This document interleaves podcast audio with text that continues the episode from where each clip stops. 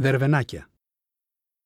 Σε αυτό το στενό πέρασμα ανάμεσα στην Κορινθιακή και την Αργολική Πεδιάδα, τον Ιούλιο του 1822, έλαβε χώρα μια από τις πιο σημαντικές μάχες της Επανάστασης. Η μάχη των Δερβενακίων, που έμεινε στην ιστορία για την νικηφόρα της έκβαση και την επιβεβαίωση της στρατιωτικής ιδιοφυΐας του Κολοκοτρώνη. Ο Δράμαλης, μετά από την νικηφόρα του πορεία στην Πελοπόννησο, τον Ιούλιο του 1822, βρισκόταν στην Αργολίδα και πολιορκούσε το Άργος.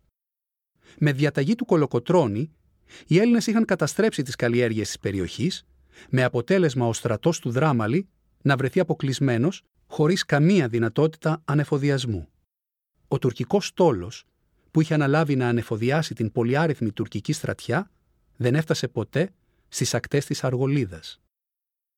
Η πείνα και οι κακουχίες του στρατού ανάγκασαν τον Δράμαλη να αναζητήσει δρόμο διαφυγής. Σε μια προσπάθεια να εξεγελάσει τους Έλληνες οπλαρχηγούς, έστειλε τον γραμματέα του, που ήταν χριστιανός, να τους ενημερώσει δήθεν μυστικά ότι σκόπευε να οδηγήσει το στράτευμά του προς την Τρίπολη.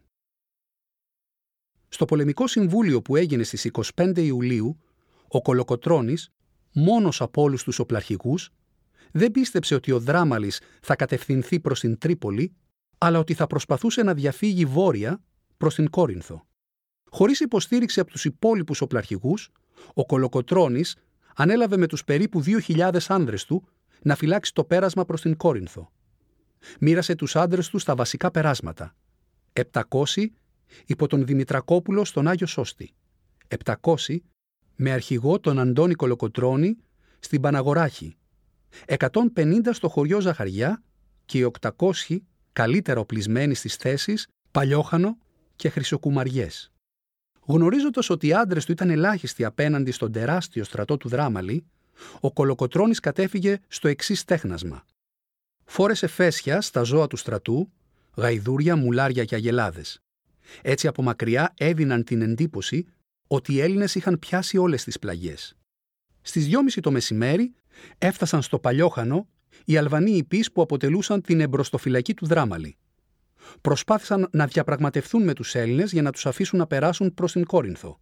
Αλλά οι Έλληνες οπλαρχηγοί δεν άργησαν να ανοίξουν πυρ. Ταυτόχρονα, ο Κολοκοτρώνης με τους υπόλοιπους άνδρες του επιτέθηκαν στο τουρκικό σώμα που ακολουθούσε. Η επίθεση των Ελλήνων προκάλεσε πανικό.